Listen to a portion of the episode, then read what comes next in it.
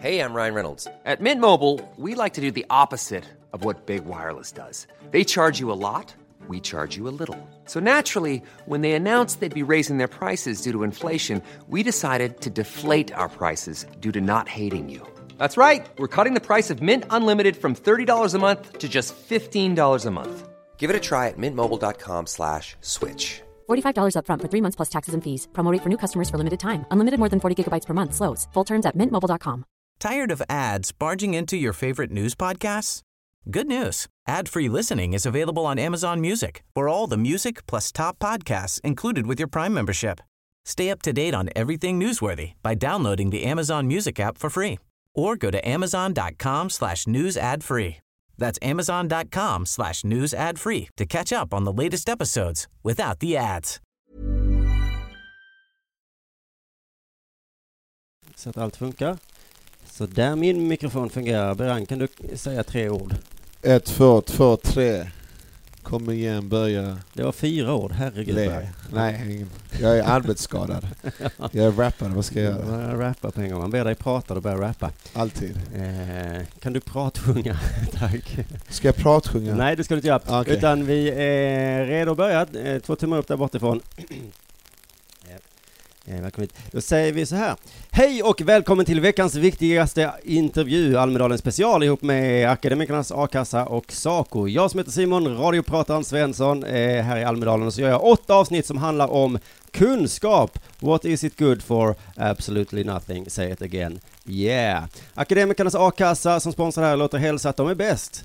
Ingen protest tydligen. Det kostar 90 kronor att vara med och eh, du kan få 15 000 kronor i månaden om du skulle bli av med jobbet. Det är nästan lite absurt. Det är också lite lustigt att de ger mig pengar för det här och om de skulle sluta ge mig pengar för det här så får jag alltså pengar av dem. Det är helt fantastiskt. Eh, win-win för mig. Du kan också gå med i något av Sacos 22 fackförbund. Facket eh, hälsar dem, hjälper dig med allt från konkreta tips när du vill ha hjälp med löneförhandling eller om det ska bli problem på din arbetsplats. kan läsa mer om det här på www.akademikernas.se eller www.saco. Nu sätter vi väl igång med den här eh, intervjun för nu sitter jag här med Brang Miri och jag tänkte fråga honom hur man blir konstnärlig ledare och vad i helvete en konstnärlig ledare är för något och hur man blir en sån där som är är med i precis varenda sammanhang som finns. Men vad sa du? Vet du inte vem Brang Miri är? Nähä.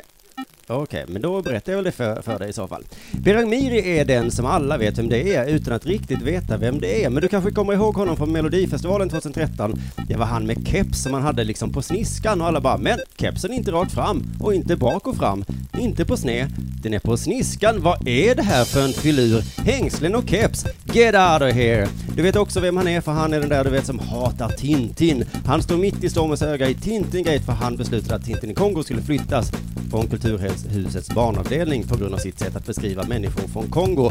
Hade Hergé levt idag hade han skrivit Tintin i Stockholm och då hade Rastapopoulos nya hantlangare hetat Berang Miri.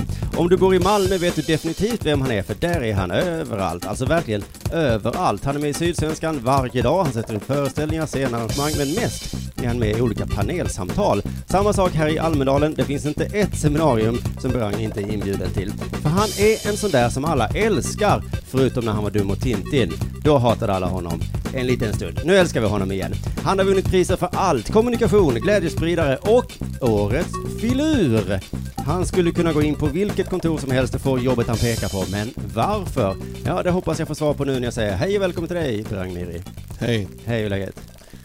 Ja, jag försöker smälta vad du har sagt där och Jag jag kommer snart dig. dissekrera för jag är också rapp i käften nämligen. Ja, Så, Jag tänkte att och, det gäller att prata snabbt här nu, men du sa att Ja. du var lite seg i huvudet så det tänker jag utnyttja. Nej, nej, nej, jag är laddad som in i faktiskt. Du, första gången jag hörde talas om dig, tror jag, så kallade du dig för Raptor. Raptor. Rap, Jag har också följt dig Simon, jag tycker du är otroligt duktig komiker och jag gillar tankesmedjan du jobbar i, en av de bästa mycket. programmen. Jag har jobbat på Sveriges Radio Ja. och eh, bland de programmen som jag uppskattar är ert program liksom, så Big up. Eh, ja, jag kallade mig Raptor en gång i tiden när jag började rappa och det var med på att Det gör man var så Nej, inte längre. För man var så amerikaniserad i sitt sätt att eh, som göra kultur och musik och hiphop i synnerhet, så man ville liksom anamma att ha någon häftig artistnamn. Sen insåg jag, fan mitt namn, jag vill, normalis-.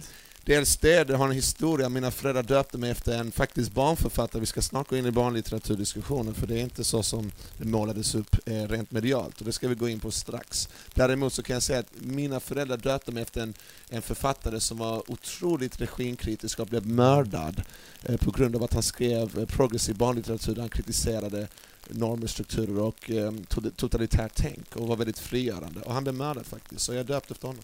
Jag förstår. Jalla dansar Sava, var det en typisk Brangmiri-låt? Eller gjorde du dig till där för att anpassa dig? Absolut inte. Jag är Sålde du dig? Definitivt inte. Jag, hade jag har alltid haft eh, ett perspektiv i att jag vill gå in i olika forum, både innanför folkliga forum och utanför gräsrotsrörelser. Och kan man nå fyra miljoner människor och förmedla ett budskap och normalisera våra röster, våra ansikten och våra kroppar, Mm. så kommer jag göra det. Att få glesbygden och Norrland och Skåne sjunga på arabiska, franska, är ett för, första steg att normalisera de språk som talas i Sverige idag. Och Men jag tänkte på din låt Papperslösa. Den hade också varit perfekt att ha med, eller perfekt, den var jättesvängig. Jättegärna. Men du kanske börjar med Jalla dansar Sava nästa Vill de ha med papperslös så kör den gärna. Jag Ja. står upp för papperslösas rättigheter vilken dag som helst. Jo men den hade kunnat vara ännu mer, eh, eller, eller den hade kunnat vara politisk så som många av dina låtar väl är. Jag tror att eh, allt vi gör är politik Simon. Mhm. Även att du står här och intervjuar mig i politik och att du gör det tillsammans med Saco i sin tur också politik. Så livet är politik, det är inte bara partipolitik utan alla våra handlingar skapar politiska effekter. Men det finns ju gränser. Alltså jag menar det finns ju grader av hur mycket politik det kan vara. Absolut, absolut. Jag tror att bara att ta det lugnt också politik, för alla har inte möjlighet att ta det lugnt. Okej, men du tyckte du började med att sjunga på arabiska och sen så går vi vidare därifrån. men eh, hur fick du med låten Melodifestivalen? Ringde de dig eller ringde du dem? Nej, alltså, saken är så här att eh, mitt skivbolag eh, sa, gillade denna låten. Eh, jag gillar just eh, den här typen av musik. Jag kallar det för svensk raj. Raj är liksom Ja, en, är en musikalisk genre som eh, kom till i Frankrike av liksom algeriska migranter och eh, senegalensiska migranter och marockanska där man blandar liksom traditionell musik från Nordafrika, Västafrika med hiphop och R&B. Och jag har gjort min version av det, vilket är svensk raj. Och de gillade låten och den fick plats där. Jag bara wow, kan de tänka sig spela sån låt i Melodifestivalen? För ofta så hade jag tidigare kopplat Melodifestivalen till ja, men typ så typiska schlagerlåtar om man säger så, Charlotte Perrelli etc. Då tänkte jag varför inte, få ut en musik till fyra miljoner människor, det är inte illa. Men det började med att du gjorde låten och sen, Ja, låten var inte tänkt, låten, förlåt, låten var inte tänkt eh, att till att börja med att vara med i det sammanhanget, utan det blev så bara. Okej vi ska komma, eh, eh, men Berang Miri, du är en ganska snäll rappare. Var Raptor är mer eh, sån här som hatar kvinnor och vill skjuta Jimmy Åkesson? Eh, jag hatar absolut inte kvinnor.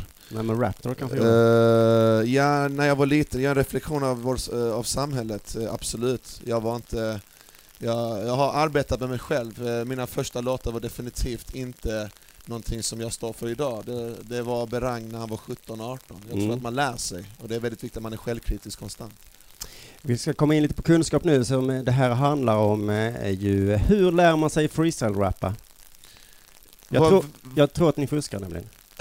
Okej, testa mig. Jag ska testa dig. All Eh, right. Fan vad gött. Eh, har vi något ämne i publiken då så ni inte vet att jag och Brang snackat innan? Barn, ah, barn är för lätt. Det, det, det träffar han varje dag. Luftföroreningar säger jag då. Luftföroreningar som handlar om exploatation. Du vet hur det är, någonting som är en aktion där folk bara tar och använder sig av fossila bränslemedel, ingenting bra, bara för att man vill tjäna extra sedeln och istället för att satsa på hållbara saker som vindkraft, fattar du, jag rappar snabbt och det där är inte tic-tac. Jag är trött på luftföroreningar som vi ser runt omkring storstäder som gör att vissa människor inte bara kan ta bilen och köra olika räder för. Okej, Man- vi byter ämne. Äggakaga. Äggakaka är en typ av maträtt som kommer från Skåne och någonting som man äter även om jag inte gjort det som rappare i mikrofonen för. Ägerkaka är någonting som är traditionell rätt, ungefär som khoresh med sabzi i Iran. Fattar du vilket sätt jag kan koppla det till olika maträtter? Det kallas för interkulturalitet. Någonting som jag ser i min verklighet, hybridiska fusioner som skapar illusioner som gör att spedekakan faktiskt kan behagas med att man bakar en kaka gjord av libabröd. Det där kan kallas pita, shit nu blir jag död. Ja men för Okej, nu är det som att jag sitter med en trollkarl på scenen och jag kan verkligen garantera att vi inte har gått igenom det här innan, jag och Brang. Men, men alltså kan du ge mig tre till hur, ja, hur börjar man? Alltså det är ungefär som, alltså du, du är ju väldigt rapp och du är otroligt duktig på att göra saker och ting till eh, humor. Och det är väl samma grej för mig, jag älskar humor också, försöker jobba med det. Och inom rappen kan du, genom att vara spontan, få folk att bara tänka wow, det är den där wow-effekten man är ute efter. Men det Och då- rimmet tänker jag måste vara det svåra men att komma det, det handlar om att, alltså så, varenda grej jag ser är ord för mig. Jag samlar ord. Så som du kanske samlar skämt, så samlar jag ord. Och det i sin tur lagras någonstans här i huvudet någonstans. Och det är i sin tur kopplat till träning och till att man har liksom en bred vokabulär och försöker vara intresserad av kunskap gör att man kan plötsligt koppla... Jag menar, jag vet vad luftföroreningar är. Jag menar, man måste ju vara allmänbildad också. Det tror jag är ganska viktigt i allt man gör när det gäller just Men när du började så var du, eh, var du dålig? Säg att Ja, jag var otro... alltså jag, jag vet inte om jag är bra nu, det får ju publiken avgöra, men eh, eh, det är träning som ger färdighet. Ja, ja, fan också. Jag tänkte att man bara kunde, Eh, du bara kunde säga hur man gjorde. Jag läste att du, du, du är rappare, har vi sagt nu ett par gånger. Du är också författare, läste jag eh, på, om det var på Wikipedia kanske. Författare, föreläsare, konferencier och pedagog. Precis som Tupac och 50 Cent är du också pedagog och föreläsare. Oj, oj, oj, jag är Passions MacGyver. Uh, så här ligger det till broder. Eh, om man säger så här, vi 80-talister har inte ett jobb att ta. Så vi är en reflektion av den samtid vi lever i. Den frilansande samtiden där du inte har ett jobb att gå till, tyvärr. Jag önskar det vore så. För mig passar det ganska bra att vara frilansare och vara mångsysslare, för jag gillar att kanalisera både mina tankar och det jag vill liksom uttrycka mig i olika former, i forum. Men det finns alltid en röd tråd i allt jag gör. Men jag var också tvungen att vara mångsysslare, för det är väldigt svårt att försörja sig som komiker eller som skådespelare eller mu- musiker bara. Det är därför du jobbar med radio exempelvis. Ja, man gör många saker. Men har du liksom på något sätt eh, utbildat dig till det här eller har du bara eh, fallit? Jag har ingen formell utbildning i det mesta, jag har ingen formell utbildning i det mesta jag gör. Eh, utan jag har lärt mig från praktiken teorin. Alltså från för i Sverige är vi otroligt fokuserade bara på teori. Vi läser fem år, och jag har inget emot teori, jag tror teori är väldigt viktigt, viktigt med högskoleutbildning och univers, du universitetsutbildning. Men jag ska komma till det. Eh, ta det lugnt, ta det har lugnt. en ung Är du- Brandlid Är du född i är- sjätte månaden eller? Ta det lugnt. Vad som är saken är att vad, vad, vad vi ibland glömmer bort är att du kan läsa fem år en utbildning, men sen när du väl har läst den utbildningen kanske du inte vet hur du ska implementera teorin i praktiken. Du kan ha läst att så här ska man jobba med ungdomar som är mellan 15 och 17, vi har lärt oss den här modellen, sen när du väl går in i verkligheten så funkar inte modellen. Jag tror på att från praktiken koppla olika teorier, att det måste gå i kombination med varandra. Ja, precis. Men du, har, du svarade inte på mig. Du sa att du skulle Nej, komma jag, har till sagt, det. jag, har, jag har ingen formell utbildning i mycket Nej. av det jag gör. Jag är inte utbildad skådespelare, jag är inte utbildad pedagog. Jag har i och för sig läst typ kan man säga folkhögskola i Mm. Brasilien, men jag har aldrig använt mig av den utbildningen heller, och det var ju dramapedagogik. Så vad skulle du säga till mig om jag eh, så säga, ska jag plugga på universitetet eller ska jag inte göra det? Jag skulle säga plugga. Men du har ju inte gjort det säger jag då. Jag vill bli som du. Eh, Jag ser alla väljer sina vägar. Jag, jag, jag är den som står upp för utbildning och framförallt för kunskap, men jag tror inte att man får utbildning bara genom högskola. Det finns folkhögskolor, det finns folkbildning, det finns studieförbund, det finns cirkelverksamhet, det finns så mycket andra sätt man kan också få kunskap och kompetens. Så gör det om du vill, men gör det inte... Ja, det finns olika sätt du kan utbilda, det finns yrkesutbildningar, det finns massa olika typer av utbildningar. Jag tycker generellt inte man ska fråga eh, rappare om samhällsfrågor. För jag tycker att rappare är rappare, de får liksom beskriva någon slags verklighet. Men, det, men sen när man har, hör sig bestärks i, i Uppdrag granskning så blir det liksom lite fel. Varför det? Ja men för det känns inte som, han är liksom ingen politiker. Han, han, han säger saker bara direkt från hjärtat och sen så utgår Uppdrag granskning ifrån liksom, ja men hur, hur ska vi, det här genomföras i praktiskt? Jag tycker Sebbe Stax är en fantastisk rappare. Jag, jag tycker det är helt sjukt att man demoniserar hiphopmusiken. Eh, man snackar om konstnärlig frihet, men det gäller ju inte alla. När, eh, låt mig vara lite obekväm, när Lars Vilks gör sin rasistiska konst, och det han gör är rasistiskt tycker jag. Och Uppdrag granskning visar tydligt att han åkte till New York för att möta massa andra rasister i internationella nätverk och, och, och liksom gör detta liksom i så kallad yttrandefrihetens namn. Då är det ingen som kritiserar, alla står upp för konstnärlig frihet, men så, då, så fortsätter Stax eller Timbuk gör en låt där de istället eh, har ett maktkritiskt perspektiv. För vad Lars Vilks gör är att han slår neråt mot människor, de istället har maktkritiskt perspektiv. Då ska man börja prata om att det där är kränkande, eller ah, det där var konstnärligt, och sen så försöker man till och med censurera dem. Det är dubbla måttstock när det gäller det här med yttrandefrihet och Men problemet blir ju när man tar det på för stort allvar. När Timbuktu till exempel säger att man ska slå någon gul och blå så är det ju inte det det handlar om.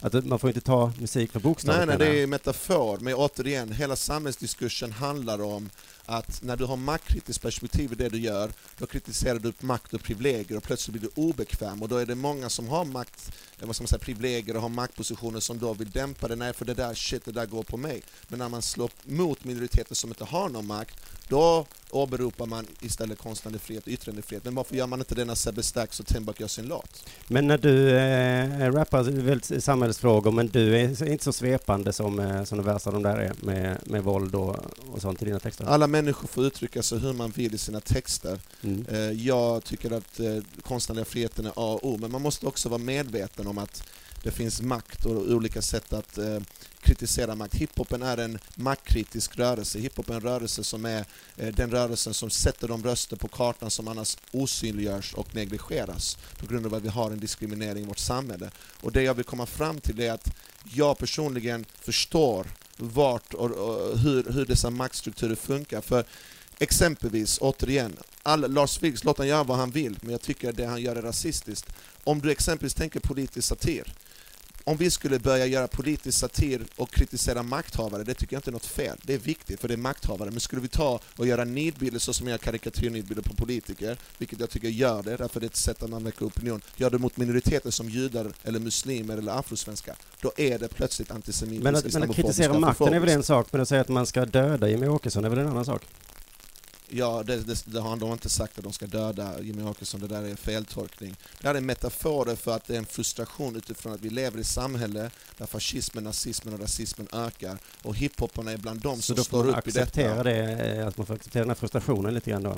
Nej, men det, handlar, alltså det, det här är människor som företräder ett parti Eh, som eh, åberopar diskurser där man pratar om kvinnor på ett sexistiskt sätt, där man pratar om homosexuella, lesbiska, queer och transpersoner på ett jävligt eh, liksom homofobiskt och transfobiskt sätt. Man pratar om minoriteter på ett otroligt rasistiskt sätt. Eh, och ingen av de här rapparna har sagt att du ska gå och döda någon. Men när människor går runt med järnrör och ska företräda liksom, demokrati, ja, där, har du, där tycker jag man bör, bör lägga kritiken, för de personerna sitter i riksdagen, det gör inte dessa rappare. Ja, de, inte har, sagt de fick lite kritik för det, fick de va? Ja, visst fick de kritik med De all rätt. Ja, exakt. Det är det som också är sjukt. Så vi måste ju också analysera symptomen, vilket handlar om att vi ser ett samhälle som, där klyftorna ökar och vi måste också jobba med de frågorna. Men du, det går ganska bra för dig ska vi säga. Du Vad är en- bra? Ja, men eh, jag tycker att du, du syns överallt. Du har sagt att du har någon slags eh, karisma och, och att folk gillar dig. Jag har inte sagt det, men om du tycker så, så är det dina Du har karisma och talang, har du sagt. Det vet jag i en intervju. Det måste ha varit under de dagar då man verkligen ville ta plats, för man fick aldrig den här självklara platsen. Då var man tvungen att alltid säga, ja men jag har ju faktiskt de här För talangerna. jag tänkte säga att du är ett exempel på att strukturell rasism inte finns. Att det går ganska bra för dig. Eller Ja, jag, är det skulle fel? aldrig- jag tycker absolut det du säger fel, för jag inser mina privilegier och vet att jag kommer från en eh, familj som är akademiker och jag har haft vissa förutsättningar att ta, fram, ta mig fram. Jag skulle aldrig någonsin säga att alla har samma förutsättningar. Jag skulle vilja dock att alla skulle ha samma för, eh, Tired of ads barging into your favorite news podcasts? Good news. Ad-free listening is available on Amazon Music for all the music plus top podcasts included with your Prime membership. Stay up to date on everything newsworthy by downloading the Amazon Music app for free or go to amazon.com slash news ad free. That's amazon.com slash news ad free to catch up on the latest episodes without the ads. Men, vad sa du, vilka förutsättningar är det du... Jag har haft vissa förutsättningar, även om jag också har upplevt mycket rasism och diskriminering i mitt Mm. liv. Mina förutsättningar, mina föräldrar politiska flyktingar från Iran, välutbildade. Eh, Mina, min pappa hade dessutom en utbildning i USA, de kommer hit, de visste den västerländska kontexten, kunde lätt komma in. Och, och det är därför också många iranier kommit fram, inte för att vi är mer intellektuella än några andra, absolut inte, utan för att vi har haft vissa förutsättningar, vissa privilegier. Jag vill ha ett samhälle där alla ska ha samma förutsättningar att kunna bli akademiker eller arbetare eller vad de vill bli. Mm. Men jag också läst att du sa att du är anpassningsbar och kan passa in i många olika miljöer. Är det en Ja. särskild kunskap som du har som, som du har När man är uppväxt i områden som, som jag och många andra där man liksom har mött människor från olika delar av världen, från olika kulturer och religioner så har man lärt sig att ha en interkulturell kompetens kompetens där jag vet att ah, det här är en judisk tradition, då kan vi fira på det här sättet. Det här är en muslimsk tradition, då kan vi fira på det här sättet. Det här är kristet etc. Och vi är en eklektisk, hybridisk generation där vi har lärt oss av varandra, vilket innebär att vi glömmer inte var vi kommer ifrån, men vi är också hybrider, att vi kan också prata lite somaliska med vännen här, prata lite Har du fått den skånska med i vännen Lund? där och äta spädekaka med den vännen där. Ja, i Lund har jag fått det. Jag är väldigt tacksam för det. Alltså området du växte upp eller skolan du gick? Både i, området, både i området och i skolan där jag gick och generellt. Mm. Ja men för det är någonting som jag är avundsjuk på, jag skulle också vilja kunna passa in. Men, då, men jag har, men Men har det missat den uh, uppväxten då? Det handlar inte om att passa in, för jag, jag upplever Ja, inte men att bara jag kunna passar in. anpassa mig menar jag då. Det handlar Jag inte anpassar mig inte heller, jag är mig själv, men det handlar om att man kan förstå olika kontexter, det är en kunskap i sig, men du ska alltid vara dig själv. Sen så ska du inte, när du anpassar dig till den nivån där du förlorar dig själv, då är det problem också. Ja, ja, nej, så långt behöver det inte gå såklart. Men jag bara tänker att det är väl en skön kunskap att ha, att kunna vara kameleont. Att ha förståelse tror jag är väldigt viktigt, men sen så önskar jag att alla inte ska behöva ha den kompetensen, för det ska inte behöva vara så. Nej, men du, vilka kvalifikationer, kvalifikationer behövs för att bli konstnärlig ledare? Du, antar, du vill prata utifrån min tjänst i Kulturhuset? Ja, jag vet inte. Jag fick jobbet utifrån att eh, de var intresserade av att få nytänk i kultursektorn. Jag tror att kultursektorn behöver nytänk. Kultursektorn behöver få in folk som inte bara har kulturvetarlinjen som jobbar i den, eller har någon liksom så formell utbildning. Och de ville breda eh, sin målgrupp och nå nya målgrupper och, faktiskt få en större representation. Och det är frågor jag är bra, anta, eh, Vad- frågor de vad- antar jag är bra på. Vad gör man som konstnär? Leder man?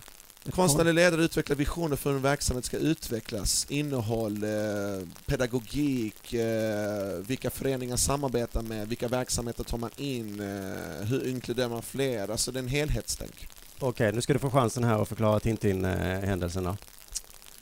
Det var Hade jag fel där i debatt. början? Eller? Absolut, alltså det handlar om att vi flyttade och det var inte bara jag utan det var en flytt på nor- några eh, vad ska man säga, böcker från en barnavdelning till en avdelning för äldre barn, ungdomar och vuxna på 4-5 meter utifrån Mm. urvalsprinciper egentligen som alla bibliotek gör. Sen blev debatten till en helt annan sak på grund av att man rubricerade på ett fel sätt, man, man liksom vinklade på ett sätt som inte stämde överens med verkligheten.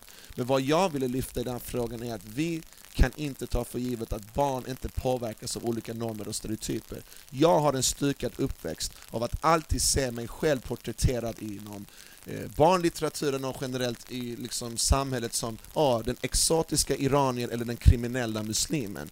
Och det är jag ganska trött på. Och vi får inte glömma bort att Kongo, vi pratar inte om den kung Leopolds fruktansvärda rike i Kongo där över 10-20 miljoner människor mördades brutalt av, ett, av, av, en, av en totalitär person som bara massmördade folk för att han ville åt liksom, naturvarorna. Det är ingenting vi pratar om i vår historiebeskrivning. Och jag ansåg att det där just Tintin i Kongo är ingen barnlitteratur för du dumförklarar och bygger upp en stereotypisk uppfattning av afrosvenskar och kongoleser som stämmer, stämmer inte överens med Men verkligheten. då var det det det handlade om ändå då? Absolut! Ja. Det det handlar om att barn- av... Nej men det handlar om att barn, alltså man måste också tänka så här, barn har inte samma eh, kompetens och kunskap som vuxna. Vi som vuxna kan läsa all typ av litteratur, all typ av litteratur och placera det i en kontext. Vi har en kritisk tänk. Om jag läser Mussolinis bok, jag gör det för att jag vill veta var fascismen kommer ifrån. Förstår du vad jag menar? Jag kan placera det i en kontext. Men jag skulle aldrig göra Mussolinis bok till en barnbok, för barn har inte den kompetensen och kunskapen. Det är inte så att vi hade tagit fram nu antisemitisk barnlitteratur från 30-talet och lagt i en barnavdelning. Och jag anser att det är väldigt viktigt att vi tänker på de här grejerna och hittar gemensamma metoder för hur vi kan jobba så att barn inte påverkas av normer och stereotyper. För det gör man, både medvetet och Hur slutade den omedvetet. här historien För, för den boken flyttades väl från Ja, barnavdelningen? det, eller? det, det, det, vad det jag slutade på. att det, Men jag tänker inte gå in i att den diskussionen för mig det är liksom historia, det var två år sedan. Däremot vad Ja, ja. jag vill diskutera Ja, jag är just den frågan. Ja, okej. Du eh, grundade RGRA. Det stämmer, rörelsen Gatans rösta ansikte. Vem är gatans röst ansikte? Vem det är? Rörelsen Gatans rösta ansikte handlar om att skapa en rörelse på gatan där de som är på gatan, det vill säga gräsrötterna, eh, får, ett, eh, får möjlighet att kanalisera och Alltså få ut sina röster ungdomar? Alltså, ansikten. vem, kan räknas som gatans ansikte? Är det alla, alla barn? Ungdomar, vi jobbar med barn och ungdomar, specifikt Mm. i miljonprogramsområden där man har minst, liksom, vad ska man säga, man, man utnyttjar minst kultur och musik för att det är en ekonomisk fråga och det, Vad sa du, man utnyttjar musik och kultur det är en klassfråga. Om du tittar på, exempelvis om du tittar på den kommunala kulturskolorna, Ja. över 90-95% av de som går där kommer från över medelklass eller medelklass eller från vissa stadsdelar. Medan om du tittar på miljonprogramsområdena där det finns många som, som kommer från arbetarklass och underklass har de inte den ekonomiska förutsättningen kanske placera sina barn på en kommunal kulturskola. En ensamstående mamma med fyra barn har inte den förutsättningen, kommer inte lägga de pengarna på att barnen ska gå på kulturskolan utan kommer tänka att pengarna ska gå till att köpa kläder och mat. Så vi vill bara tillhandahålla det som andra barn kanske har som en självklarhet så att alla barn kan ha tillgång till kultur, för vi anser att kultur är viktigt. Nu kan jag inte det här men jag läst på, varför är det bara hiphop och jag läste det DJ-kurs och beatsverkstad? Därför att hiphop är en, en kultur som ungdomar relaterar till. Hiphopen är en kultur Inte som... alla ungdomar. Eh, Men de ungdomar vi specifikt arbetar med relaterar till det väldigt mycket. Återigen, vi jobbar mycket i miljonprogramsområdena och där är hiphopen väldigt stark som en rörelse. Och det är liksom någonting som många ungdomar relaterar till. Och det som är intressant med hiphopen är att hiphopen ger dig ett tematiskt tänk, det ger dig en kunskap hur du kan leka med språk, det kan du koppla tematiskt till dina glosor på engelska, svenska eller modersmålet. Och det är verkligen en inkörsport i folkbildning, i retorikutveckling. Många rappare idag skriver krönikor, jobbar som programledare så som jag gör och mycket annat. Så har, det är en väldigt bra verktyg att jobba Så du anser att att- hiphopen är en bättre genre på det sättet än, än andra musikgenrer? Jag tycker alla musikgenrer är lika bra, det är du som ställer den frågan. Den Ja men jag läste ju att det, det ni gör, att ni, ni erbjuder dem hiphopkurser. Vi liksom, jobbar men- också med massa andra verksamheter. Det Mm. startade med hiphop, men idag jobbar vi med media, vi jobbar med körverksamhet. Och jag är inte aktiv i rörelsen på det Nej. sättet längre. Men eh, vi började med hiphopen och vi har breddat det för att än fler ungdomar ska kunna vara med och olika intressen ska kunna sammankopplas. Okej, men då var kanske på den tiden jag hittade det här citatet att när du sa att ungdomar lyssnar på mig och de påverkas av vad jag säger. Det låter lite läskigt. Vilken research du har gjort på Är du en Hitler med keps på sniskan som kan Nej, ungdomar? absolut inte. Eh, och du har alltså det, det, det är intressant, det är exakt samma, det drevet jag var med om Mm. med hela den Tintin-gate-grejen, exakt det. Man tar, du kan ta en grej från en kontext och placera den i en annan kontext så kan det låta som att Ja men nu ger jag dig chansen att, att svara på det. Nej men jag vet inte ens var du har tagit den där frasen ifrån. Nej nej, det men du kanske, menar... han, Men, det kanske står åh jag älskar människor du vet och sen så kommer Ja, det dit. ja. Jag vet inte, jag vet inte ens vilken intervju du har hänvisat till. nej nej, men eh, jag tänkte ändå starta det här för ungdomar. Ja? Mm. Och, du, och det, det känns som, men du menar att ungdomar lyssnar inte på dig? Det var, det var, jag det lyssnar var- på ungdomar och ungdomar kanske lyssnar på mig, det är ett utbyte där. Och jag vet att jag, jag är en offentlig person, jag vet att jag är en person som, som jag vet att många lyssnar på. Det är viktigt att jag tar eh, det är viktigt att jag tar mitt ansvar. Jag försöker ta mitt ansvar och vara där till hands. Det är det jag ser. Okej, roll. men du tycker inte det känns lite läskigt att ha det ansvaret liksom? Alla behöver inte ha det, jag eh, försöker så gott jag kan. Jag är, inte, jag är bara en människa som alla andra, men jag tycker att har man valt den vägen jag har valt så, så, så, så inser jag också att jag, jag, jag, jag besitter vissa verktyg och vissa plattformar som gör att jag kan påverka. Det är självklart så att jag då vill se till att fler kan ta del av de här plattformarna. Mm. Nej men för jag vet andra artister så känner så här, så, ja men jag är känd men för den sakens skull så vill inte jag vara en, ett föredöme. Alltså jag kan inte stå för svars för Men du känner inte att det- artister. Eh, att vara en föredöme, jag, jag, är ing- jag är bara en människa, jag har mina brister och jag, jag, är, jag felar som alla andra. Jag tror inte det är någon som är felfri. Liksom, så. Kom... nej, nej, nej, nej, men du, du tar ändå ansvar som en förebild och vill vara... Jag försöker hjälpa ungdomar liksom, det är väl ändå... Alltså egentligen är det ungdomarna som har hjälpt mig, jag har fått jättemycket kunskap från dem. Men jag tror väldigt mycket på att man ska ge tillbaka och man ska finnas till hands. Eh, Jag är ingen karriärist, Eh, jag ser allt det här jag gör just nu som ett sätt att påverka. Jag älskar det jag gör, jag brinner för det jag gör, jag brinner för att träffa människor, jag lär mig mycket om människor, jag är väldigt ödmjuk inför det. Min inspirationskälla är de som är i publiken här idag. Jag önskar att jag kunde veta varenda era namn och ansikten, för jag vet att ni bär på kunskap som kan berika mig. Men har du en grunda, liksom en grundmurad åsikt eh, eh, som du kan luta dig mot liksom? Eller? eh, Vad menar du? Ja men du säger att du inspireras av alla människor du träffar och du gillar att påverka. Men varifrån påverkar du liksom? Har du en tydlig åsikt om det här är rätt och det här är fel? Absolut, Mm. absolut. Alltså, Alltså även politiskt, på den politiska skalan så sitter du tryggt i ett parti liksom? Nej, jag är partipolitiskt obunden men jag har Mm. tydliga sociopolitiska tankar. Liksom. Jag har absolut åsikter, och det har vi alla, men jag är partipolitiskt obunden av flera skäl. Ett, jag kommer in i vissa forum just nu eh, som jag hade kunnat göra ifall jag vore politiskt obunden. Och jag tror det är viktigt att även människor med mig med tydliga åsikter kan komma in i vissa forum som man inte kommer in ifall man är partipolitiskt aktiv. Men jag uppmanar folk att bli partipolitiskt aktiva ifall de vill bli det. Det är ett sätt att engagera sig. Men att engagera sig handlar inte bara om partipolitik, det kan vara att du blir engagerad i, inom civilsamhället, inom föreningsliv, inom eh, humor. För du, jag menar, du påverkar ju med det du gör. Tankesmedjan för mig är ett fantastiskt program som jag tycker både belyser och är hård och är satirisk och kritisk och humoristisk. Det är ditt sätt och jag har mitt sätt och alla väljer sitt sätt. Ja precis, men jag kan tycka det är lite obehagligt om jag påverkar någon till någonting. Men det gör jag känner ju att jag får ett ansvar som jag inte riktigt vill ha. Och, det, men, och du behöver inte ta det, men du gör det både direkt och indirekt. Jag menar, jag har många komiker som mina vänner, Özz Nujen är en bra vän till mig, jag har många vänner, Magnus Bettner, Aron Flam, och, och, och de, de, de, de, även om vissa väljer ett sätt och andra annat sätt så de är, folk är medvetna, shit det är tusentals människor som lyssnar på mig, det är klart att då, då kan du påverka. Sen om du vill göra det eller inte göra det, är upp till dig. Men yes. Yes, du har varit inne på det lite, jag tänkte prata om ordet mångfald. Ja. Ja, eh, som du, jag bara, du debatterar mångfald, är det, är det bra eller? Jag skulle vilja att vi faktiskt går vidare och börjar prata om rättigheter, mänskliga rättigheter. Eh, jag tror det är där vi måste sikta in oss på. Uh, Vilka mänskliga rättigheter menar du? Alltså återigen, uh, låt mig koppla det till, jag gillar att prata om andras yrken. Mm. En mänsklig rättighet att kunna göra det du vill göra utan att bli bedömd uh, baserat på din kön eller, eller sexuella läggning eller din etnicitet, migrationsbakgrund. Det är en mänsklig rättighet. Mångfald utan jämlikhet är inte värt någonting. Du kan äta bäst du vill falafel pyttipanna, men så länge vi inte har jämlikhet är det inte värt någonting. Så jag menar på att vi måste börja prata om jämlikhet, vi måste prata om mänskliga rättigheter.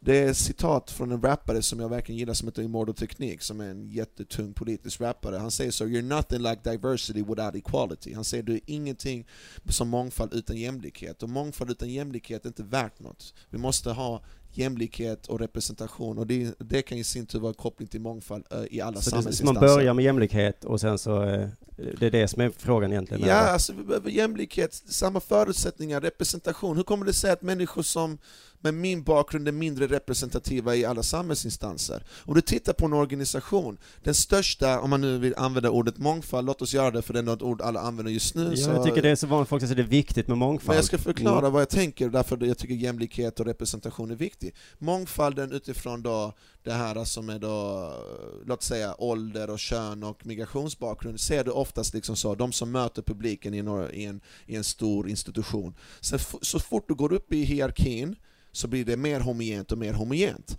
Så bland exempelvis de som är lokalvårdare, det är där du träffar alla kvinnor, det är där de finns, oftast äldre kvinnor, ungdomar och människor med annan migrationsbakgrund. Men ju högre upp du kommer i en organisation, desto mer homogent blir det. Jag menar på att i en organisation ska representationen vara A och O överallt. Och vi måste vara representativa för den samtid vi lever i. Och vår samtid är inte homogen. Vår samtid är det som Malmö är idag, det som alla våra städer är idag, det måste synas överallt och inte bara inom restaurangbranschen, taxibranschen eller bland lokalvårdare, för så, det, det där är kopplat till en diskriminering. Men det, det, vinsten är jämlikhet, inte att själva verksamheten blir bättre?